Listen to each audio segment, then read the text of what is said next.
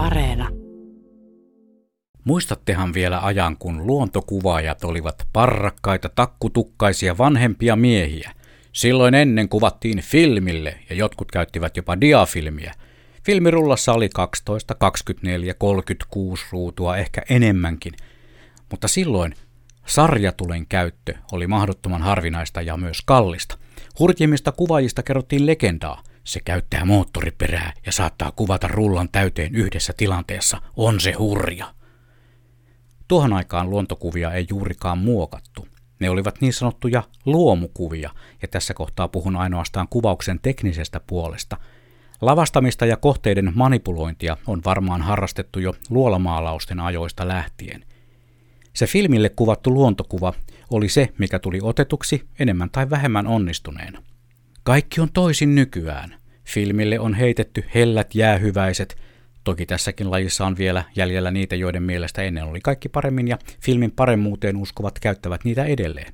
Ihan rauhassa, ei se ole meiltä muilta pois. 90-luvun puolivälissä markkinoille alkoi valua digitaalikameroita ja sen jälkeen digitaalisen kuvantallennuksen kehitys on ollut hurjaa, eikä loppua taida näkyä. Ja ne parrakkaat takkutukkaiset miehenköriläät ovat saaneet antaa tilaa siisteille luontokuvahenkilöille – Näkäs laji on saanut parinsa myös valtaisan joukon naisoletettuja, eikä se geneerinen luontokuvaaja enää erotu muusta ulkona liikkuvasta porukasta ulkonäön puolesta, eikä mukana liikkuva kalustokaan nykyään vaadi rinkallista roinaa. Teknologinen kehitys on tehnyt valokuvausvälineistä entistä kevyempiä ja pienempiä ja parempia, uskallan väittää. Sitten sukelletaankin nykyaikana kuvattujen luontokuvien luonnonmukaisuuteen, siis digitekniikalla kuvattujen. Jotkut puritanistit sanovat kuvavansa otoksessa suoraan valmiiksi, siis sellaisiksi, etteivät ne tarvitse lainkaan käsittelyä. Ihan kiva. Useimmat kamerat käsittelevät kuvaa ottamisen jälkeen, jotkut enemmän, jotkut vähemmän, riippuen asetuksista myös. Samanlaiseen aitouteen ei digikameralla päästä kuin analogisella filmikameralla aikanaan. Jos kuvaa niin sanottua pakkaamatonta raakakuvaa ollaan aika lähellä filmiä, käsittääkseni. Vaan kun se kuva pitäisi saada julkaistua johonkin, vaikkapa sinne, minne nykyään melkein kaikki kuvat julkaistaan, eli sosiaaliseen mediaan, ollaankin perustavaa laatua olevan ongelman edessä. Yksikään somealusta ei laita kuvia esille ilman, että järjestelmän pakkausalgoritmi ei käsittelisi kuvaa. Siinä menee se käsittelemättömän kuvan illuusia kertalaakista. No, Unohdetaan saivartelu ja pakistaan hetkinen kuvien oikeasta käsittelystä, editoinnista.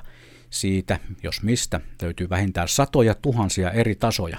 Ja koska nykyaikaiset kuvankäsittelysovellukset mahdollistavat jopa tällaiselle amatööritason kuvaajalle melkein mitä tahansa, eteemme pöllähtelee luontokuvia, joille on tehty melkein mitä tahansa.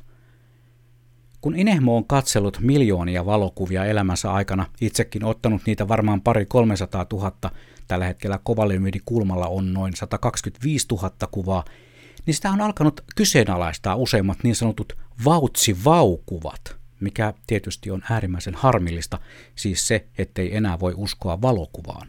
Valitettavasti. Editoinnissa voi todella helposti poistaa kaiken turhan ja häiritsevän itse kuvauskohteen ympäriltä – Yhdellä napin painalluksella kuvasta lähtee sähkö- ja puhelinjohdot kameran kennolla olevien pölyhiukkasten aiheuttamista jäljistä puhumattakaan.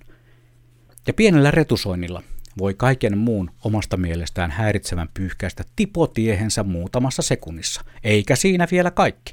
Jos valokuvan tausta, vaikkapa taivas, on tylsän harmaa, sen voi vaihtaa hienoksi auringonlaskuksi niin ikään nopeammin kuin valokuvauspuritanisesti sanoo, kyllä luomukuva aina käsitelly voittaa. Teknologia mahdollistaa loputtomat muutokset valokuviin tavallaan liian helposti, että houkutus voi kasvaa överiksi meneviin manipulointeihin. Kokeilin tässä joutessani, miten pitkälle voi mennä omilla kuvillani.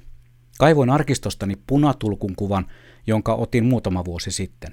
Vaihdoin siihen taustaksi ottamani auringonlaskun Tansanian savannilta ja katso, siinähän se suomalaisen maiseman punatulkku pönötti järkyttävän punaisessa ulottuvuudessa. Myönnän, ei onnistunein eikä varsinkaan uskottavin teos. Kamerallakinhan voi tehdä jo itse kuvaustilanteessa manipulointia. Joitakin vuosia sitten olin Kaima Laaksosen kanssa Suomen Lapissa, jossa kokeiltiin kuvata revontulia. Taivaalla näkyi niin heikot reposet, ettei niitä olisi erottanut, ellei olisi ollut pimeää kuin Suomen Lapissa. Etelä-Suomen valosaasteessa ei olisi nähnyt yhtään mitään. Mutta kamera näkee sellaista, mitä ihmissilmä ei reseptoreillaan pysty havaitsemaan.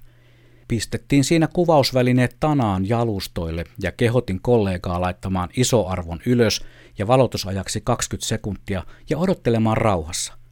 Ja katso, siihen kameran takanäytölle ilmestyi kuva revontulista, kirkkaat vihreät tulet kaikki ne loimotuksineen.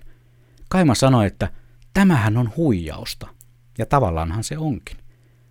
Jälleen kerran valokuvauslaitteiden teknologia mahdollistaa tämän. Kaikki ei varmaan tykkää, kun sanon manipuloinnin. Mitä silmä ei näe, sitä ei ole sanonta, ei päde tässä lajissa.